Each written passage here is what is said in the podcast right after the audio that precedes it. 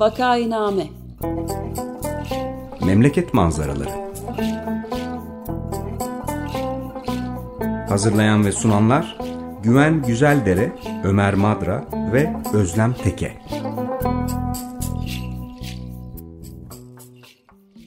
Günaydın, Vakainame'ye hoş geldiniz. Burası 95FM Açık Radyo. Vakainame'yi Ömer Madra, Özlem Teke ve ben Güven Güzeldere birlikte hazırlayıp sunuyoruz. Bugün Vakainame'de konuğumuz gazeteci Barış Terkoğlu. Hoş geldiniz Barış Bey. Hoş bulduk. İyi yayınlar diliyorum hepimize. Merhabalar. Konuğumuz İstanbul Teknik Üniversitesi Makine Mühendisliği bölümünden mezun oldu. Yüksek lisansını Marmara Üniversitesi Orta Doğu Enstitüsü, Orta Doğu Siyasi Tarihi ve Uluslararası İlişkiler bölümünde tamamladı. CNN Türk'te yayınlanan Oradaydım belgeselinde araştırmacı, Oda TV sitesinin haber müdürü olarak görev almıştır. 2018 yılından beridir Cumhuriyet Gazetesi'nde köşe yazarlığı yapmaktadır. Halk TV ekranlarında yayınlanan Sözün Var adlı programı Emin Çapa ve Şimpayzın ile beraber sunmakta. Ayrıca B100 adlı YouTube kanalında Barış Beklemeli ile ortak videolar yayınlanmaktadır. Hoş geldiniz. Hoş bulduk, teşekkür ederim. Şimdi Barış Bey, biz seçim bitti biteli, yani Cumhurbaşkanlığı ikinci turundan bu yana sürekli seçim sonrası analizleri içeren programlar yapıyoruz. Bunun nedeni biraz da aslında bu analizleri yapması gereken ve hesap vermesi gereken ya da gerektiğini düşündüğümüz kişilerin bunu yapmıyor olması. Siz yaklaşık bir ay önce Cumhuriyet Gazetesi'nde başarı mutlak bir zafer getirmez ama yenilgiden mutlaka ders çıkartılabilir cümlesiyle başlayan bir yazı yazmıştınız. Başlığı evet. CHP'deki yenilgi dersleri. Galiba Ekrem İmamoğlu'nun hazırlattığı bir raporu okumuşsunuz ve kısmen bu raporu özetliyorsunuz. CHP'nin içinden nasıl yenilgi dersleri çıkartılması gerekir? Bundan bahsediyorsunuz. Biz de tam bu konulardan konuşmak istiyoruz. Eğer muhalefetin içinden böyle analizler gelmiyorsa işte biz bu programlarda bunları dile getirmeye gayret ediyoruz. Önce isterseniz raporda ne yazıyordudan başlayalım. Daha sonra sizin izlenimlerinizi de içine katarak devam edelim. Evet. Şimdi öncelikle şöyle söyleyeyim. Biz bu yayını yaptığımız sırada muhalefet içerisinde bir başka Zoom kaydı konuşuluyordu. Cumhuriyet Halk Partisi'nde genel başkana muhalif olanların yapmış olduğu bir toplantı dışarı sızmıştı. Kuşkusuz bunu çok sayıda insan değerlendirecektir. Ancak orada bir tartışmada bir söz benim dikkatimi çekti. Cumhuriyet Halk Partisi'nin grup başkanı olan, meclisteki CHP'yi temsil eden Özgür Özel dedi ki, biz muhalefet seçmeniyle genel merkezimiz arasında duygusal kopuşa çare bulmaya çalışıyoruz. Bu bana belki bilinçli, belki bilinçsiz aslında söylenmiş çok önemli bir sözmüş gibi geliyor ve bir tür kabul de geliyor. Çünkü şunu ben sürekli tekrar ettim. Bu muhasebeyi neden yazdığımı açıklamak için bunu söylüyorum. Seçimden sonra muhalefete ısrarla bir muhasebe yapma çağrısında bulundum. Çünkü Türkiye'de evet bir seçim kaybedilmiş olabilir. Evet bir tür seçim yenilgisi yaşanmış olabilir ama Türkiye için, Türkiye'nin sağlıklı bir demokrasi olması için olan en kötü şey bu değil. Olabilecek en kötü şey Türkiye'nin muhalefetsiz kalması. Türkiye'de toplumsal muhalefetin umutsuzluğa, dağınıklığa terk edilmesi. Sadece siyasi partiler adına söylemiyorum. Çevre hareketlerinin, kadın hareketlerinin, işçi hareketlerinin yani bir anlamda hak arama özgürlüğünün bu ortam içerisinde kaybolup gitmesi, bu muhasebenin yapılmaması bütün bunlara neden olabilir. Ve Türkiye muhalefetsiz bir süreci, en tehlikelisi bu, yaşayabilir. Bu nedenle aslında ben çok kez programlarda muhalefete seçmeniyle samimi bir diyalog kurmasını, gerekirse yenilgiyi kabul ederek yenilginin nedenlerini aramasını, gerekirse bu muhasebeyi toplumla birlikte yapmasını ve buradan çıkardığı derslerle önümüzdeki dönem Türkiye'de daha sağlıklı bir muhalefet ilişkisinin kurulmasını savundum. Ve bunu söyledim defalarca. Bence bu daha önce de yapılabilirdi. Yani seçimden çok daha önce aday belirleme süreçlerinde de muhalefetin toplumla böyle bir diyaloğu olabilirdi. Bu olamadı. Ben bunu söyledikten sonra Bak, öğrendim ki İstanbul Büyükşehir Belediyesi Başkanı Ekrem İmamoğlu kendi danışmanlarına, açıkçası bu soruyu merak etmiş olma ihtimalinizi düşünerek de söyleyeyim, ben de kim hazırladı sorusunun peşine düştüm. Yani isim veya kurum aradım. Ancak bu konuda da bir yanıt alamadım. Belli ki kendi özel danışmanlarına hazırlattığı özel bir rapor. Çünkü altında imza da yok. Ama teyit ettim. Yani belediye başkanının masasına konmuş bir rapor. Ekrem İmamoğlu'nun sadece bir belediye başkanı olmadığı, aynı zamanda muhalefetin seçim sürecinde Cumhurbaşkanı yardımcılığına aday olan ve muhalefetin önde gelen bir isim olması nedeniyle de bu raporu ayrıca ciddiye aldığımızı söylemeliyim. Rapor birkaç bölümden oluşuyor. Öncelikle birinci bölümü sayılar. Bu sayılar bölümünde bir tür seçim sonrasında kim kime oy verdi analizi yapılmış. Yani yaş gruplarına, çalışma gruplarına, eğitim durumlarına, kimlik durumlarına bakarak bir anlamda Erdoğan hangi seçmen gruplarından oy aldı, Kemal Kılıçdaroğlu hangi seçmen gruplarından oy aldı ve Sinan Oğan için de yapılmış. Bu Sinan Oğan hangi seçmen gruplarından oy aldı analizi yapılmış. İkinci bölümde bunun bir analiz, yani bunlara dair bir tür çıkarımlar yapılmış. Yani oy kırılımları sıralanmış. Bu oy kırılımları içerisinde örneğin Erdoğan'ın seçmen kaleleri, Kemal Kılıçdaroğlu'nun seçmen kaleleri tarif edilmeye çalışmış. Mesela bakıyorsunuz Cumhurbaşkanı Erdoğan bu seçmen kitlesi içerisinde, ben bunun eleştirisini de yapabilirim daha sonra, başörtülü kadınlar denilen o kitlenin içerisinde %70.1 oy almış. Düşük eğitimlerde %62.3 oy almış. Yüksek dindarlık düzeyli denilen, yani kendisini ben çok dindarım diye tanımlayan kitle içerisinde %62 oy almış. Ev kadınlar arasında %61.3 oy almış. Örneğin milliyetçiler arasında %57.7 oy almış. Kılıçdaroğlu'na benzer bir tanımlama yapılmış. Kılıçdaroğlu için de kendi aldığı oyla seçmen kitleleri arasındaki bu hani fark oluşturan kitlelere bakıldığında örneğin öğrencilerde Kılıçdaroğlu'nun %52, üniversite mezunlarında %57.8, Atatürkçülerde %58.3, dindarlarda %33.6, bu ise oldukça aşağıda, ya da milliyetçilerde %35. Yani ortalama eğilimin dışına çıkmış bu tür bir ana kitlelerin analizi yapılmış. Evet. Bundan sonra 3. bölümde de peki seçimleri neden Erdoğan kazandı, neden Cumhur İttifakı kazandı, neden muhalefet kaybetti diye bir analiz yapılmaya çalışılmış. Bu elbette ki bu kısım birazcık ideolojik de bir kısım. Şöyle ki biz yenilgi muhasebesi deriz ama yenilgi muhasebesi de kendi başına bir tür objektivitenin mükemmel olduğu bir alan değildir. Ki bilimde bile, siz de mühendissiniz biliyorsunuz, her zaman objektivite tartışmalı bir kavramdır. Yenilgi demiş olduğum şey biraz bakan gözle de alakalıdır. Örneğin milliyetçilik içerisinden bakıp bu muhasebeyi yapan bir kişi milliyetçilik konusunda yeterli derecede ikna edilmediği yanıtı verirken, örneğin soldan bakan bir kişi sınıf meselesinin öne çıkmadığını söyleyebilir. Bu açıdan ben bunun Ekrem İmamoğlu'nun etrafında biriken siyasal kitlenin veya siyasal danışmanların bakış açısını yansıtmış olduğu gerçeğiyle buradaki analizin başlıklarını sıralayabilirim ve teker teker de konuşabiliriz. Sizin yayın akışınıza bırakıyorum buradan sonrasını. Peki ben önce şunu sorsam, şimdi buna benzer bir raporu işte yenilgiyle seçimden çıkan ana muhalefet liderinin de yaptırabileceği düşünülebilir. Buna benzer bir raporu Kemal Kılıçdaroğlu hazırlatmış olsaydı ve önüne gelen bilgiler, işte bu sizin şimdi aktardığınız bilgiler olsaydı, buradan bir harekette bulunma, bir hamle yapma gereğini duyar mıydı sizce? Yani raporun içinde yazılanlar aslında bu bir duygusal kopuşun yaşandığı, muhalefet seçmeniyle parti arasında aslında erimekte olan bir ilişki olduğunu yeterince vurguluyor mu? Şöyle, birincisi Kemal Kılıçdaroğlu'na benzer şeyler, benzer raporlar hazırlatması gerektiğini düşünüyorum. Ama bugüne kadar, yani genel merkezde de, CHP genel merkezinde de arayıp sorduğumda, böyle bir rapor varsa ben yayınlamak istiyorum, yani toplumla paylaşmak istiyorum dediğimde buna ilişkin somut bir yanıt alamadım. CHP genel merkezinin ama edindiğim izlenim, nereden edindin derseniz, salı günleri, işte salı ve çarşamba günleri zaman zaman yapılan grup toplantıları ya da MYK'lar sonrasında yapılan açıklamalarda CHP genel merkezinin seçim meselesini daha çok seçim adaletsizliği üzerinden bir muhasebeye dönüştürdüğü izlenimine kapıldım. Ne demek istiyorum? Gerçekten de çok da hakkaniyetli bir yönü var. Bu seçim bir adaletsiz bir seçimdi.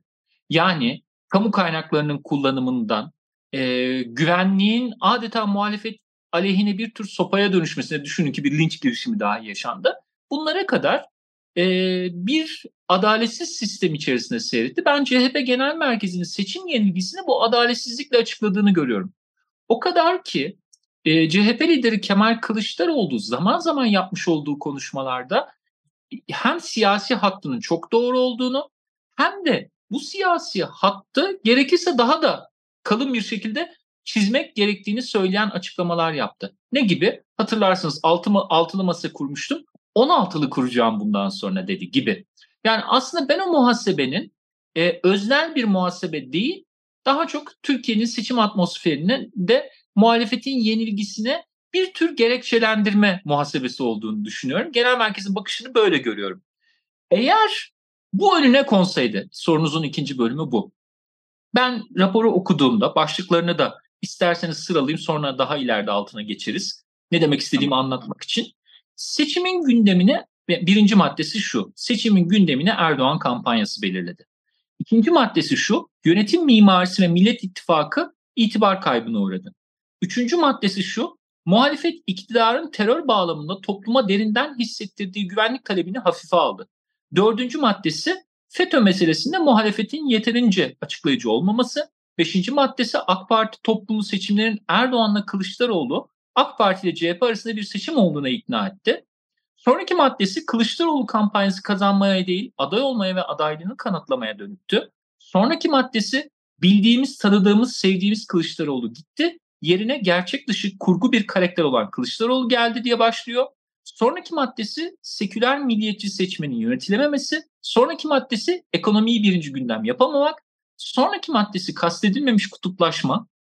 Sonra sade odaklı etkili mesajlar verilememesi. Son maddesi de sahada ikna yapılamaması. Tüm bunlara baktığımda dikkat ederseniz genelden özele doğru indikçe bu rapor seçim yenilgisinin en ağır yükünü seçim adayına, daha doğrusu liderliğe bağlıyor. Kemal Kılıçdaroğlu'nun söyleminin, Kemal Kılıçdaroğlu'nun çizdiği siyasi hattın, Kemal Kılıçdaroğlu'nun arkasında biriktirmiş olduğu ittifakların aslında toplumla bu boşluğu, seçimden sonra olduğunu söylediğimiz boşluğu seçimden önce de maalesef yarattığını söylüyor. Haliyle asıl muhasebeyi yapması gerekenin Kemal Kılıçdaroğlu olduğunu söylüyor. Asıl kaybedenin Kemal Kılıçdaroğlu olduğunu söylüyor. En önemlisi aslında bir sonuç dediğiniz için söylüyorum. Önümüzdeki dönemde de Kemal Kılıçdaroğlu'nun bu şekilde devam ederse yeni yenilgilere de hazırlıklı olmamız gerektiğini de söylemiş oluyor. Çünkü muhasebe geçmişe ilişkin gibi görünse de geleceğe ilişkin de bir dizi ders içerir. Ben hikayeyi böyle okudum. Evet, bu az önce aktardığınız başlıklar arasında bir tanesi benim özellikle dikkatimi çekti. İki lider arasındaki rekabet iki farklı Türkiye fikri etrafında bir referanduma dönüştürülemedi. Evet. Yani burada bir Erdoğan'la Kılıçdaroğlu iki kişinin yarışı değil, yoksul, baskıcı ve otoriter bir Türkiye ile adil ve demokratik bir Türkiye yarışıyor fikri öne çıksaydı belki işte muhalefet biraz daha başarılı olurdu falan deniyor. Siz buna katılıyor musunuz ya da bu bahsettiğiniz az önce saydığınız başlıklar arasında hangisini en önemli gördünüz? Evet, şöyle. Mesela birincisi, ben bu önce sorduğunuz sorudan başlayayım. Ben buna katılıyorum. Şöyle katılıyorum. Aslında Türkiye'nin son dönem seçimlerinde, yerel seçimler dahil, belirleyici olan Erdoğan ve Erdoğan tipi yönetme tarzı. Mesela açık söyleyeyim, bu raporu hazırlayan ki Ekrem İmamoğlu karşımda olsaydı bir gerçeği onun yüzüne söylemek isterdim. Şunu derdim. 2019 yılında İstanbul Büyükşehir Belediye Başkanlığı'na Ekrem İmamoğlu veya Cumhuriyet Halk Partisi veya Millet İttifakı kazandı diyemem. Daha acı bir gerçek var ya da daha kritik bir gerçek var. Aslında Erdoğan kaybetti. Biz şunu görüyoruz. Erdoğan tipi yönetme tarzı gerçekten de seçmenin bir bölümünde kesinlikle karşılık bulmuyor. Hatta ve hatta bu yönetme tarzı Erdoğan'ın oy aldığı seçmenlerin bir bölümünde bile şüpheyle yaklaşılıyor. Dikkat ederseniz son seçimde bile, Mayıs seçimlerinde bile sosyolojik yapı büyük şehirlere doğru kaydıkça Erdoğan oylarda gerilediğini gördük. İstanbul, Ankara, İzmir, Antalya, Bursa. Aslında büyükşehir seçmenine muhalefet bir anlamda Erdoğan'a sosyolojik tabanında belki uygun olduğu için referandum şeklinde oylatmayı becerebiliyor. Ama gel gelelim bunu bütün Türkiye'de yapamadı. Ben buna katılıyorum. Çünkü Erdoğan demek, mesela ekonomide bugün en çok onu tartışıyoruz, bir tür yönetme tarzı demek. Erdoğan demek Türkiye'nin insani haklarında, Türkiye'nin demokrasisinde, Türkiye'nin bir hukuk devleti olmasında benim olumsuz bulduğum bir yaklaşım demek. Aslında meseleyi bu tür bir referanduma çevirebilirdi ve o Erdoğan'ın klasik CHP zihniyeti diye başlıyor ya konuşmalarında, ondan çıkarabilirdi ve bir tür referanduma dönüştürebilirdi. Çünkü şunu da görüyorum. Mesela seçimden önce çok sayıda anket inceledim. Anketlerin ne kadar güvenilir olduğu tartışılır. Ama benim bulduğum bir formül de o. Türkiye'nin en büyük partisi Erdoğan gitsin partisi demiştim. Gerçekten de bakıldığında Türkiye'de çeşitli gerekçelerle, kimi özellikle Güneydoğu'ya gidildiğinde, örneğin kayyum politikalarını eleştirerek, örneğin Atatürkçü kesime doğru yaklaşıldığında Erdoğan'ın laiklik uygulamalarını eleştiren, Türkiye'nin daha liberal kesimlerine gidince demokrasi yaklaşımını eleştiren, yani çok birbirinden farklı gerekçelerle Erdoğan'ı istemeyen kitlelerin sayısı Türkiye'nin %50'sinin üstündeydi aslında.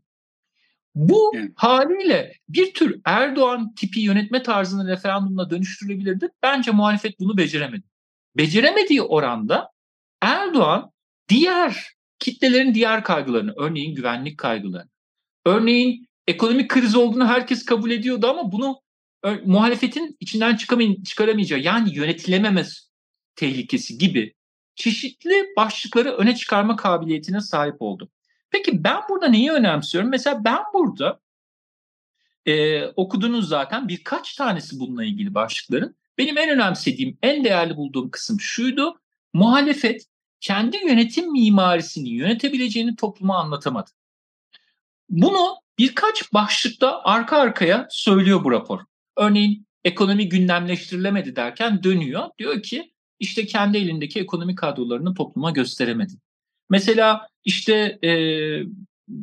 dönüyor muhalefetin kendi içerisindeki kakafoniye eleştirirken rapor.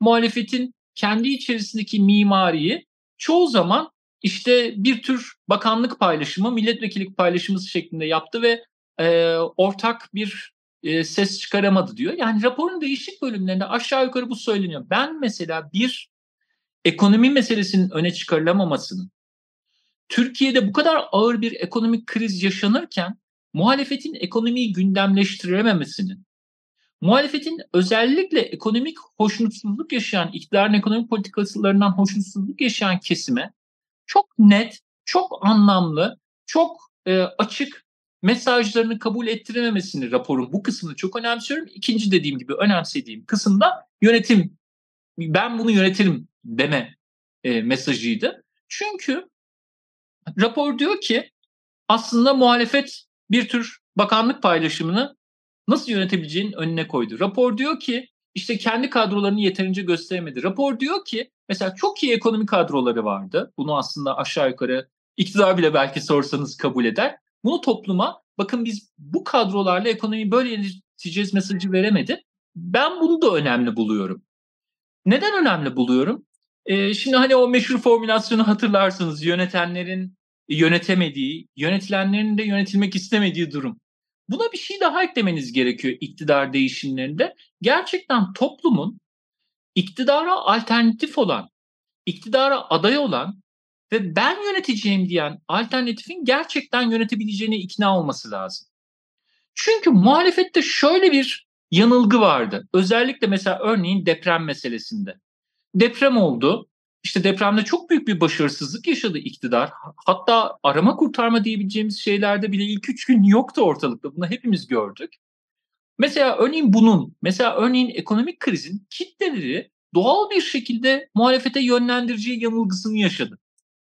Oysa ki şunu görüyoruz. böyle doğal afetlerde veya ekonomik kriz gibi sosyal afetlerde toplum aynı zamanda kendisini bu krizin içerisinden çıkabilecek aday kadrolara gerçekten yapabilirler mi sorusuyla karşılık veriyor. Gerçekten elindekini yitirmemek, elindekini de kaybetmemek, örneğin deprem sırasında kendisine bir ev yapılması, kaybettiği evinin yerine yenisinin konması veya ekonomik olarak bizim için belki orta sınıf ve üst sınıflar için çok görünür olmayabilir ama maaşındaki basit iyileştirmeleri kaybetmemesi, basit sosyal refah kazanımlarını yitirmemesi gibi gerekçeler önemli oluyor. Burada yönetmeye de bakıyor. Doğal olarak ben muhalefetin bir ekonomi, iki yönetim mimarisini topluma doğru anlatamamış olmasını, ki rapor bu ikisi konusunda yoğunlaşıyor, bu kısımlarını önemli buluyorum, anlamlı buluyorum. Ve çünkü buna odaklanmamız gerektiğini şu açıdan da düşünüyorum. Ben açıkçası Türkiye'de hani ilk başta okuduğum meselede büyük soru işaretlerim var. Ne de soru işaretlerim var? Şunda soru işaretlerim var. Türkiye'de son dönemde muhalefet, işte mesela okudum, okurken kendim de biraz hani soru işareti koyduğumu da zaten burada söyledim. Mesela başörtülü seçmen, efendim işte dindarlık düzeyi şöyle olan seçmen, efendim işte eğitim durumu şöyle olan seçmen. Evet, bunlar seçmen konusunda, seçmeni tanımamız konusunda birer veridir. Ve hatta bu seçmenler dindarlık düzeyiyle, giyim kuşamıyla veya eğitim durumuyla tercih de yapıyor olabilir.